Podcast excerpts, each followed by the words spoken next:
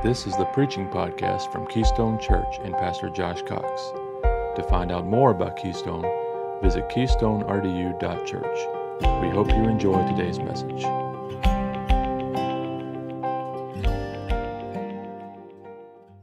Um, we are in week two of our series, All Things New How the Gospel Shapes Our Identity. If you're here for the first time today or you're a guest, may I say with honesty here that we are built around the sequential, expositional preaching and teaching of the Bible. Um, from the time we've started our church until now, we have preached through books of the Bible. We've brought, been at the beginning of the book, preached to the end of the book. That is my heart. That is my passion. Um, sometimes around Christmas, we'll do a topical series and whatnot. But um, the Lord strongly impressed upon me uh, this series. Uh, we are going to be in this series until the end of February. And um, it is a concept that I want us to grasp. Um, if you struggle with having to live up, if you struggle with uh, a, a to do list of Christianity, check this box and check this box and then check this box. And if you're three for three, thumbs up and wink. If you're two out of three, uh, if you're one out of three, oh. If you struggle with that kind of Christianity, um, I'm hoping that this is a help to you. We will conclude this in the end of February and we will move directly into the book of James um, to begin the month of March. I believe that is a perfect book to follow up a series on who we are, our, our, identity in Christ through the gospel. It's a perfect series to follow that up with because James is all about now that you are a believer, how should your works portray what you believe? But remember, we only believe that which moves us to action. And so, how would our works portray what we believe? So that's where we're heading. I wanted you to be aware of that. But for today, we're in week two of all things new. As we introduced this series last Sunday, we found it extremely important to define and to explain the gospel. Now, I did my best in one sermon, um, and I, I would not, not, claim that I did it uh, justice, of course. But if you were not here last week, I would um, maybe point you to our YouTube page or our podcast to catch up on that. But I'll summarize it. Paul defined in his letter to the Corinthians, he defined the gospel as the death, the burial, and the resurrection of Jesus Christ. Uh, this phrase he used according to the scriptures twice. But we found out there was a lot more to unpack as we dove deeper into those truths of the death, burial, and resurrection of Christ. We spoke last week of man's sinful nature that he received from Adam. And that nature did not just make us sinners, but made us enemies of God. And no matter what good we did before Christ, we were working as an enemy of God. Not just bad, but as an enemy. We spoke of Jesus being the only one worthy to pay for our sin and to restore the enemies of God back to himself, by the way, as friends of God and how through his resurrection he has given us a spirit filled life, an abundant life, some would say. If, if we repent and believe. We spoke of this repentant faith and how repentant faith is the necessary step of salvation to anyone and everyone who would believe. Repentant faith. And for many people, if you grew up in Sunday school, the gospel kind of stops there. You believed in repentant faith and you received Christ, and the gospel did its work in your heart. And now it's time for you, I guess, to try to live this life, right? Like the gospel came and you had that moment of salvation, and it's like, all right, good luck, I'll see you in heaven. But it didn't stop there, and it doesn't stop there. We concluded last week with the implications of the gospel. If the gospel is so powerful, then how should we live? How should we act? How should we display this gospel in our communities and to our world around us? We mentioned that we should live in gospel driven humility with love and care for those whom Jesus loved and cared for others. We mentioned four tangible ways to display the gospel in our daily lives displaying love and unity, displaying generosity, displaying joy in the midst of persecution, and miraculous answer to prayer.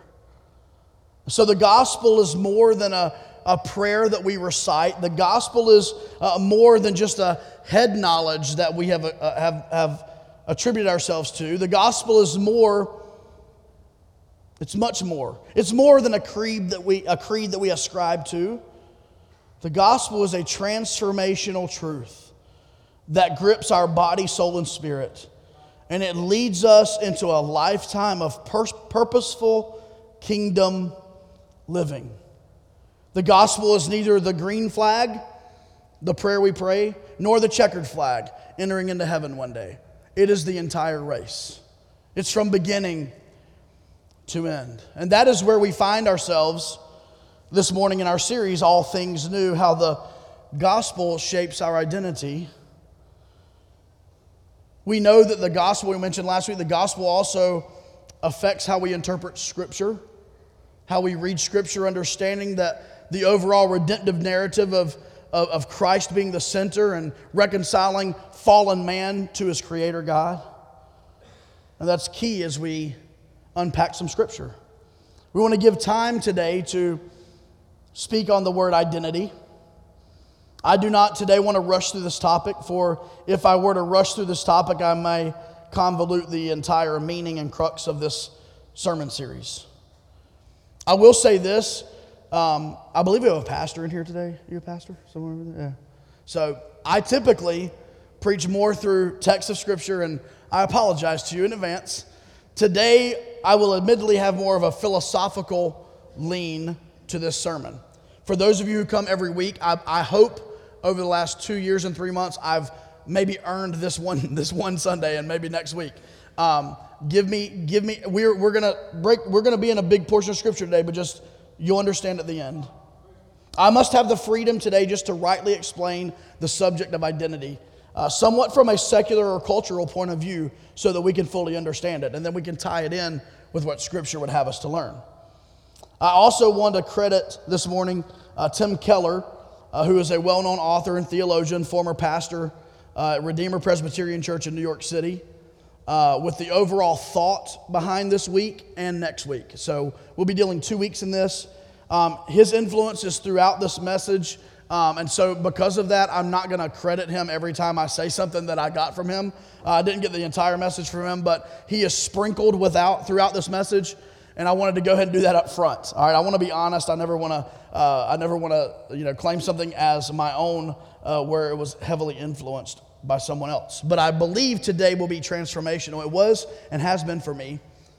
And then as we move past identity into uh, what what it means to have our old man crucified and our new man uh, come about. That's, that's the following week. And then for two weeks, we're going to have Steve and Jeff preach on who I am in Christ now. And then we're going to close it out with some practical applications, and then we'll have a special speaker in the end of February to close. That's where we're heading. But identity is key. Can we pray together? Heavenly Father, would you illuminate this truth? God, as you have illuminated it to me in study, as you have illuminated it to me in my own heart and life, God, just this week, as, as you pulled back the scab in my life, God, some areas where I was allowing myself to be heavily influenced by this identity crisis that we face. God, I pray this morning that we would just allow the truth to, um, to penetrate into our hearts and our minds. We would be open and we'd be willing to hear from your Holy Spirit and your word this morning. It's in Jesus' name we pray. Amen. Amen. We are in an identity crisis. People skipping from one thing to another, people adjusting, people uh, trying to live up to. There's a lot of things going on with identity. Can I define it this morning? Identity is a combination of who we are and what we value a sense of self and a sense of worth. Our identity is where we look for security and significance. That's our identity. A combination of who we are and what we value, a sense of self and a sense of worth, where we look for security and significance. Can I give you a shortcut? If you'd like to find out what somebody has based their identity on, have a conversation with them. And have it maybe five different times and find out what they always talk about. If you want to find someone's identity, find what moves them to emotional action. Identity. Every culture, uh, with or without our permission, and without calling it as such, imposes an identity formation process on us, its members. Every culture. The culture doesn't ask our permission, and the culture doesn't say, I am about to impose a secular, humanistic idea of identity on your life right now. Get ready. It's coming. Three, two, one. Are you ready? Our culture does not do that. Our culture simply imposes it, doesn't ask permission, doesn't identify it, just imposes an identity formation process on us. This formation process tells us by culture who we should be and what we should value. Our culture tells us where we should look to for security and where we should look to for significance. Once again, without asking permission, culture is so good at infiltrating its identity formation process into our lives that well meaning followers of Jesus are sucked in and before long, we find ourselves in the vicious cycle of a worldly identity viewpoint, and we don't even realize that we're there or how we got there. I'll be doing a lot of my sermon today reading. Not typically, but today. Today, may we at the very least become aware of these identity structures that are around us. Today, may we be at least warned about the identity structures around us that want to cripple us and, and render us ineffective as followers of Jesus. We want to unpack three types of identities that we as human beings and followers of Jesus can find ourselves wrapped in traditional identity, modern identity, and the third is gospel identity. You can tell by the three that my goal over the next two weeks is for us to move out of a traditional identity or move out of a modern identity and move into a gospel identity. But in order to understand the gospel identity, which we will close with a little teaser of today, we must understand the first two identities. To help us do that, turn to Luke chapter 15. Luke chapter 15 is a very familiar parable. The lost son or the prodigal son because Scripture does such a good job of painting this picture, I'm going to let Scripture speak for itself this morning. And we're going to read the entire story, beginning in verse 11 of Luke chapter 15. If you have your Bibles, great. If not, the verses will be on the screen for you. Verse 11 And he said, A certain man had two sons. And the younger of them said to his father, Father, give me the portion of goods that falls to me. So he divided to them his livelihood. And not many days after, the younger son gathered all together, journeyed to a far country, and there wasted his possessions with prodigal living. But when he had spent all, there arose a severe famine in that land, and he began to be in want. Then he went and joined himself to a citizen of that country and sent him into his fields to feed swine. Verse 16, and he would gladly have filled his stomach with the pods that the swine ate, and no one gave him anything. But when he came to himself, he said, How many of my father's hired servants have bread enough and to spare, and I perish with hunger? I will arise and go to my father, and will say to him, Father, I have sinned against heaven and before you, and I am no longer worthy to be called your son. Make me like one of your hired servants. And he arose and came to his father. But when he was still a great way off, his father kissed him and had compassion and ran and fell on his neck and kissed him. And the son said to him, Father, I have sinned against heaven and in your sight, and am no longer worthy to be called your son. But the father said to his servants, Bring out the best robe and put it on him, and put a ring on his hand and sandals on his feet, and bring the fatted calf here and kill it. Let us eat and be merry. Verse 24. For this my son was dead and is alive again. He was lost and is found. And they began to be merry. Now his older son, verse 25, was in the field. As he came and drew near to the house, he heard music and dancing. So he called one of the servants and asked what things what these things meant. And he said to him, Your brother has come, and because he has received him safe and sound, your father has killed the fatted calf. But he, the older brother, was angry and would not go in. Therefore, his father came out and pleaded with him. So he answered and said to his father, Lo, these many years I have been serving you. I never transgressed your commandment at any time. And yet you never gave me a young goat that I might make merry with my friends. But as soon as this young, uh, this son of yours came who has devoured your livelihood with harlots, you killed a fatted calf for him. And he said to him, Son, you are always with me, and all that I have is yours. It was right that we should make merry and be glad. For your brother was dead and is alive again, and was lost and is found.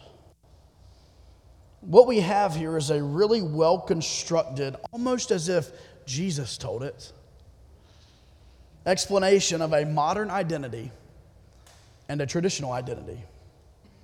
We find the modern identity in the younger brother, and we find the traditional identity in the older brother. And just so we're clear here, the father wasn't pleased with either of those two identity structures. The father was not pleased with the modern structure, and the father was not pleased with the traditional structure.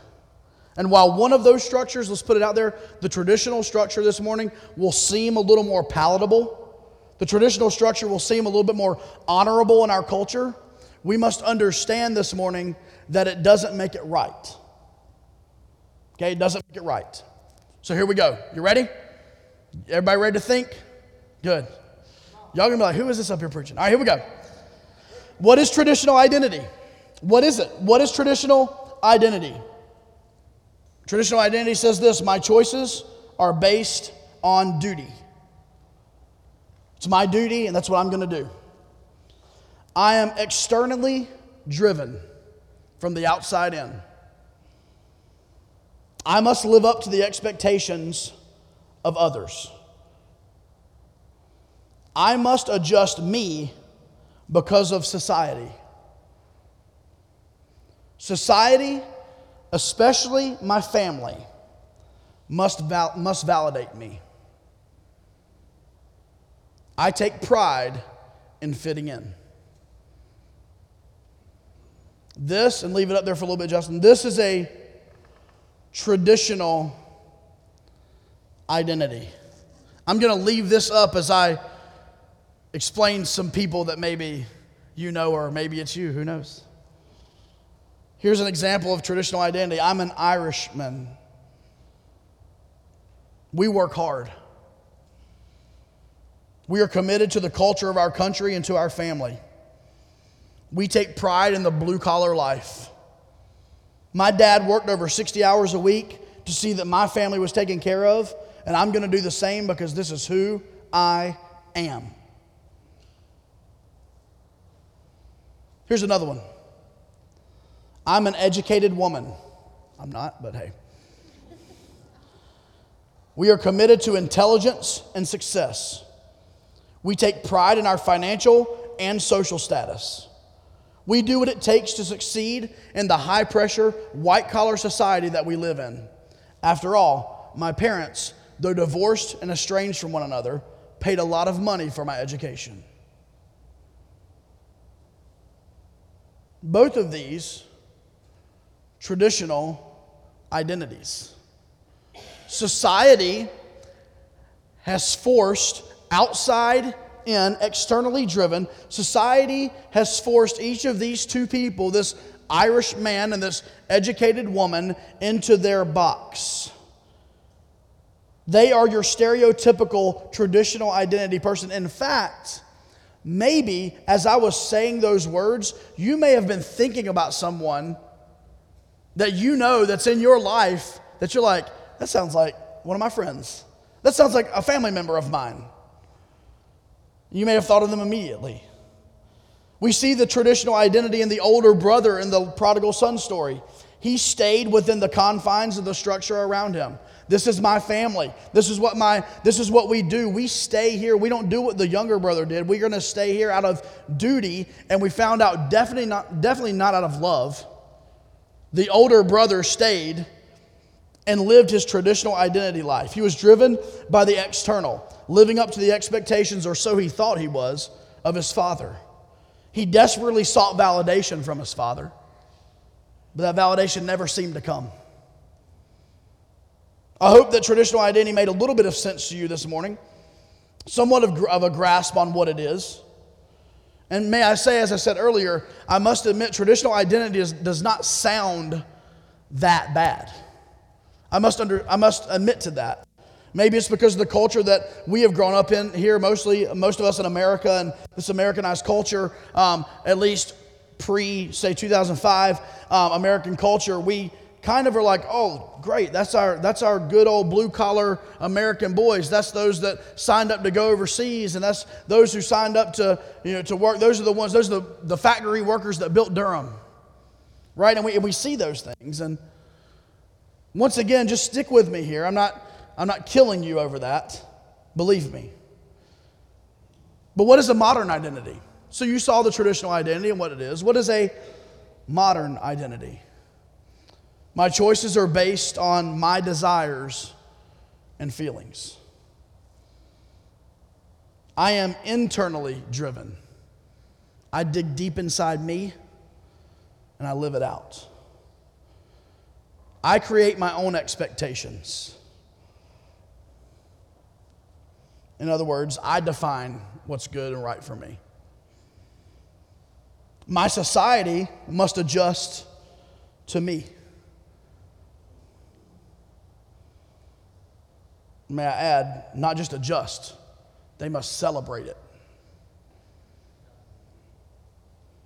I will validate myself I need no external validation. Lastly, I take pride in standing out. The modern identity. I know you're going to laugh at this, and that's cool. The fact that I can do this without looking at my notes here in a second makes it probably funnier. But I will give you one of the best examples of modern identity that I possibly can. Brooke, you ready? All right. The snow glows white on the mountain tonight. Not a footprint to be seen. A kingdom of isolation, and it looks like I'm the queen. The wind is howling like this swirling storm inside. Couldn't keep it in. Heaven knows I've tried. Listen to this traditional identity here. Don't let, don't let them in. Don't let them see. Be the good girl you always have to be. Traditional identity. Conceal, don't feel, don't let them know traditional identity, but now they know. All right, here we go. Here comes modern identity. Are you ready? Let it go, let it go. Can't hold it back anymore. Let it go, let it go. Turn away and slam the door. I don't care what they're going to say. Let the storm rage on. The cold never bothered me anyway. It's funny how some distance makes everything seem small. And the fears that once controlled me, the traditional identity, they can't get to me at all. It's time to see what I can do to test the limits and break through. No right, no wrong, no rules for me. I'm free. Funny, but like, okay. And I can't really do it much better than my sister theologian Elsa did uh, as, she, as she sang this. And shout out to Idina Menzel. But uh, here's an illustration that I'm going to use a couple of times over the next couple of weeks. A woman has a choice between getting engaged and married to the guy or to follow her career and land that dream job. That's a choice that many people are faced with, if we're, if we're real. So, get married is the forced traditional identity. You find your identity in your family. You find your identity in what society has said. This is what you do. You find the man and you go after and you go and you and you seal the deal. Obviously, followed career is a forced modern. And, and can I highlight that word forced? See, modern identity wants to think that I'm living for me and everybody's gonna everybody's gonna adjust to me when really, no. Modern identity is forced upon you because try to live a modern, secular, humanistic lifestyle and dare to choose the man over the career. Good luck with that. You see, we have this lady who has a choice to make between a traditional identity of getting married or getting engaged and married or a modern identity of following her career and her job. Later, we'll tell you how the beauty of the gospel makes that work. That's how we're closing today. So when we get there, you know we're done. And everybody can be like, sweet, time to go eat. Can I be real here, though? As I mentioned in my prayer, I've allowed culture somewhat to infiltrate my life and my family and to thrust this modern identity expectation at me, and I'll be honest with you, my, my daughters. I mean, listen, I just read the lyrics to you know, the most popular Disney song of the last eight years, and we've already taken our girls to see Frozen 2 twice. So, I mean, so what I'm what I'm saying here that doesn't mean that I'm not going to watch Frozen anymore. By the way, that's what the trad- traditional identity would say. Oh, Frozen says that. Don't listen to that then. No, instead, I'm, this simply means I'm going to make sure that I'm reinforcing healthy biblical identity truths in the life of my daughters. To explain to them that this is not reality, and here's what the gospel says. But our society is filled with modern identity proponents. I am going to define who I am, and I'm going to make everyone else be okay with it. And not just be okay with it, but I'm going to put pressure on everybody else to celebrate who I have defined myself to be. That's why you have people get on shows, singing shows, with absolutely no talent and proclaim themselves to be a singer. And you better, don't you dare hurt that fragile little soul by telling her or telling him that they can't sing. Don't you dare do that because you could crush the dreams inside of them. The modern identity. But can I say this that modern identity this morning is fragile? It's fragile because you are the ultimate validator in your own life and you refuse to give anyone else the right to speak into your life and help you to make changes. Ultimately, your feelings will get involved in your own life and you will break down, displaying your true fragility. It's what modern identity will eventually do. Here's, a, here's one modern identity is fragmenting, it destroys community family, politics, friendships, authority structures, because modern identity is so individualistic. It's me, it's who I am, it's who I want to be, it's who I'm going to be. That oftentimes it short circuits family and politics. Lord have mercy. Friendships and authority structures around us. Try being the boss of someone who has a modern identity. I need you to be a cashier today. Well, I'm not a cashier. The way we do it and make it sound better, that, that was not my job description. That's not who I am. Modern identity is not only fragile and fragmenting, but it's crushing. The fact is, you put enormous pressure on yourself to stand out and, the, and to keep up the perception of your identity. And we see it as, a, as we try to market ourselves or to keep our influencer status online, but the pressure of modern identity will ultimately crush you and come crashing down. Certainly, there's an answer to this, right?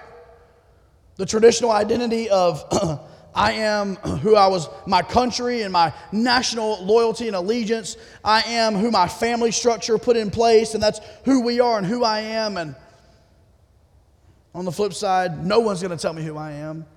I'm going to define who I am. I'm going to live my own life. And not only do you have to be cool with it, you have to celebrate it. When's my party? There's got to be an answer to this because neither traditional nor modern identities are biblical. If you want a stable, consistent, infallible validator, the only option is God. Can I say that again? If you want a stable, consistent, infallible person to validate you, the only option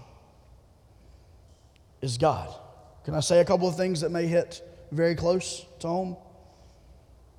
You got an amazing wife where you find your validation from? How will she help you when you're looking at her in a coffin? You have an awesome career and a job where you find your validation this morning? Well, how will that help you when the company downsizes and you're part of the first cut? You're super athletic and gifted with talent today. How will that help you when you get in that wreck and can't run anymore without chronic pain? And you find your validation this morning in your family? Well, what if in a week from now you don't have your family? You find your validation today in your children? God forbid. But what if you wake up and you don't have them? You find your validation, pastor, in what you do for a living and the work you do at the church? Well, what happens if God takes this away? He can. He's taken down many more powerful churches than this. Some of them I thank God for. Husband, wife, you find your validation in your marriage? Well, what happens if your marriage ends up like over half the world's marriages and it crumbles? Can we just be real this morning? We may not look at the definitions that we gave early in the sermon and say, oh, yeah, I seek validation from those things. But can we be real? I think on a real level, I think we all struggle with seeking validation, whether it's inside of the traditional identity structure or it's inside of that modern identity structure. And certainly there must be an answer. And next week we will learn much more about the gospel identity. The plan next week is to briefly go through this and lead us into the bulk of our sermon. But in the gospel, your identity is received, not achieved. In the gospel, your identity is received, not achieved. See, no matter if it's traditional or modern, you are always trying to achieve whatever that status is. If daddy was a blue collar worker, then you got to achieve that same status. If you define success in the modern identity as this, then you have to achieve that. In the gospel, your identity is received, not achieved. And don't get me wrong, good should and must get achieved, but you cannot achieve it. 2 Corinthians 5:21, one of my favorite verses in scripture, for he made him who knew no sin to be sin for us, that we might become the righteousness of God in him, in Jesus. Your identity is received, the righteousness of God in Jesus. It's not achieved, the righteousness of Josh in himself. Because the righteousness of Josh in himself is so tainted by sin. The righteousness of Josh, in and of himself, has had years and years of fleshly appetites and years and years and years of sin to deal with. No, it's the righteousness of God in Christ.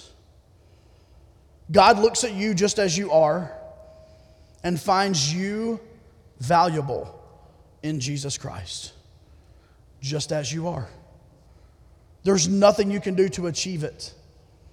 He finds you valuable in Christ, just as you are. And when we grasp this gospel identity, we will realize that our identity is not based on our performance, but our identity is based on the performance of Jesus Christ on the cross. And the pressure is off. The pressure is off. Can we go back to that earlier illustration? You remember the woman?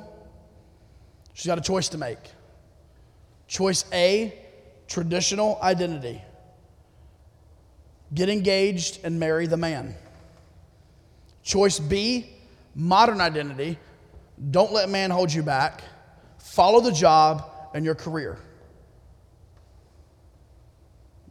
Traditional, modern. What does a gospel identity allow that lady to do?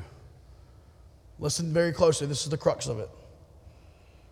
It allows her to declare that her identity, who she is, what she values, her sense of self, and her sense of worth, and where she looks for identity and for significance. Her identity will not change based upon this decision because her identity is in Christ. So, watch this. This is what a gospel identity allows her to do. She can now actually weigh her options and make her decision without the weight of, tra- of traditional identity pressure or modern identity pressure. She doesn't have to fit in to the traditional mold or the modern mold. She can actually be free to make a rational and biblical decision.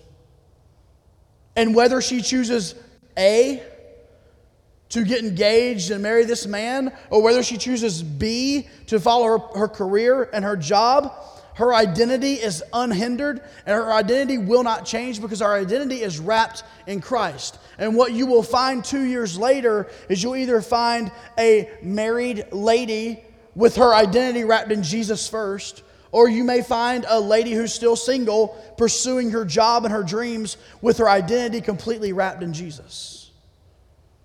You see, the identity structures of this culture force us into making decisions without us being able to make them. And what the gospel allows us to do, it frees us. We sing about it, right? Man, there's freedom, and we'll raise our hand and praise the Lord for freedom. The gospel frees us in identity structures to make rational decisions because your worth and your value will not change no matter which direction or decision that you make. This lady will not find validation in her husband, and she will not find validation in her career because she has found validation in Jesus. And when you can get there in your life, when you can find your validation in Christ and Christ alone, He will free you. Now, sometimes those are tough decisions you have to make. Nobody said the decisions were easy. But Jesus allows you the freedom to make those decisions, and your identity is intact. He allows you to make decisions and to make rational biblical choices, and your identity is unchanged. Because your identity, your life, this verse next week, your life is hidden with Christ in God. Because your life and your identity, is hidden with Christ in God. It's time for us believers to fight back on what modern and traditional culture wants to force us into. And it's time to surrender our self worth and validation to Jesus, our Lord and our Savior, because it is then and only then that we can step into the freedom that comes with a true gospel identity. You say, Josh, is it, is it possible to be a believer and be wrapped up in traditional or modern identity? Oh, most definitely. Most definitely.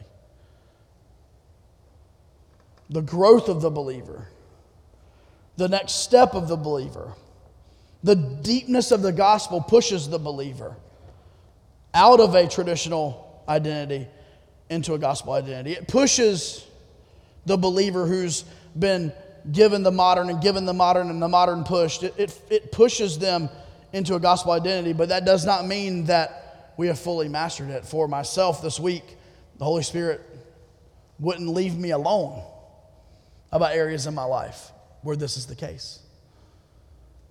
So, believer, what are we asking today? Number one, I believe we should ask that the Holy Spirit would illuminate areas in our own personal lives where we have allowed an identity structure to take root that is not centered on the gospel and not centered on Jesus. We must ask even the most difficult of questions Do I find my identity more in being a husband to my wife or a father to my daughters than I do in being a child of God? That's a tough question because I love my daughters and I love my wife. Hey, I must ask a difficult question this week. Pastor Josh, does your role and position as pastor and your identity as pastor does it supersede your identity as child of God? Oh, that's a tough one. Here's a, here's, a way, here's a way for me to ask that better. Hey, Josh, what all would you do at this church if you weren't the pastor?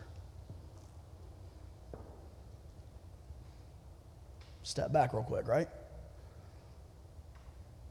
You see, I've got to ask myself some difficult questions. And I would ask you throughout this week to ask yourself some difficult questions. Is my identity wrapped up in my job? Is it the only thing that consumes me? Is it everything that I live for? Is it what validates me? Do I go to work and do I. Hold up, this could be a whole series. Do I go to work and feel more validated than I do at home? Do I go to work as a man? Do I go to work and feel more validation from my coworkers, some of them female? Almost, almost out of your business. Um, some of them female than you do feel validation at home from your wife. Let, let's, let's ask some real questions this week about where we're finding our validation. Because where we find our validation is where our identity is wrapped up in. Do you find your validation in your success at work? Do you find validation in receiving that award? And it may not be some crazy monetary award. It may just be the recognition that your coworkers see that you outperformed other people that quarter. Those are every those are things we value outside of the gospel.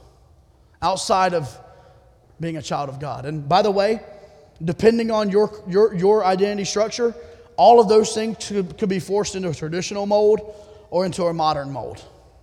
But at the end of the day, whichever mold you find yourself in, if you're not in this mold right here, the gospel identity based upon Jesus Christ and your, and your relationship and position with Him, then I beg you this week, get on your knees and say, God, I want to find my identity in you. And while I love my job and I want to do my best and I, I really do want to succeed in my job, God, because you gave me that job, God, I never want to focus on succeeding at my job more than focusing on being a child of the King. I never want to wrap my identity, God, in my wife as much as I love her, more than I wrap it in you. And this week, can we, can we focus our attention on where we should have our identity? Hey, and then you got a tough decision to make this week. Hey, wrap your identity in Christ and make the decision. You want no judgment here. Make your decisions. Hey, ma'am, choose that man or choose that job. No judgment here. You know why? Because your identity is in Christ. Heavenly Father, the freedom that you give us, the freedom to live for you, the freedom this morning in the gospel, it's an incredible thing. God, I thank you so much. If you're a believer in the room today, I, I pray. I, this was such a different sermon. And just kind of apologetically, I pray that today helped. I pray that today worked with last Sunday and will work with next Sunday as we continue in this series. But if you are here today and you don't have a personal relationship with Jesus, that identity structure we talked about, the one where Jesus is at the center of it, you don't have a relationship with Him, a personal, real relationship with Christ, I'd like to invite you into a relationship with Him today. This has been the Preaching Podcast from Keystone Church and Pastor Josh Cox. For more information about Keystone Church, visit keystonerdu.church. Please subscribe to hear future messages. Thank you.